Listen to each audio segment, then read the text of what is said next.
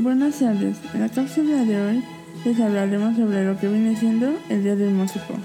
Algunas fuentes mencionan que se debe a pintores del siglo XV que Santa Cecilia sea vinculada con la música, ya que en sus cuadros las mostraban tocando el arpa, el órgano y otros instrumentos. Este festejo se comenzó un 22 de noviembre con un evento realizado en Everux, Normandía, en el año de 1570 con un torneo de compositores de la época. Posteriormente, desde 1695, en Edimburgo se comenzó a celebrar con cierta regularidad a la música.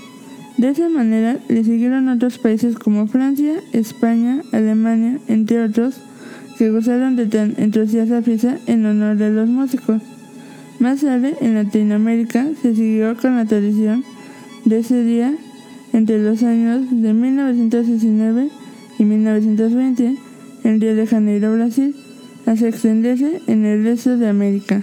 Para concluir esta cápsula, cabe resaltar que el Día Internacional del Músico, que se celebra el 22 de noviembre, está ligado indirectamente al cristianismo, ya que en la actualidad se debe a los medios electrónicos, por lo que ya casi nadie lo recuerda como el Día de Santa Cecilia, patrona de la música, sino como el Día para los Músicos. Lo importante de esa conmemoración es que esas singulares personas sean homenajeadas por hacernos pasar bonitos y gratos momentos con sus melodías.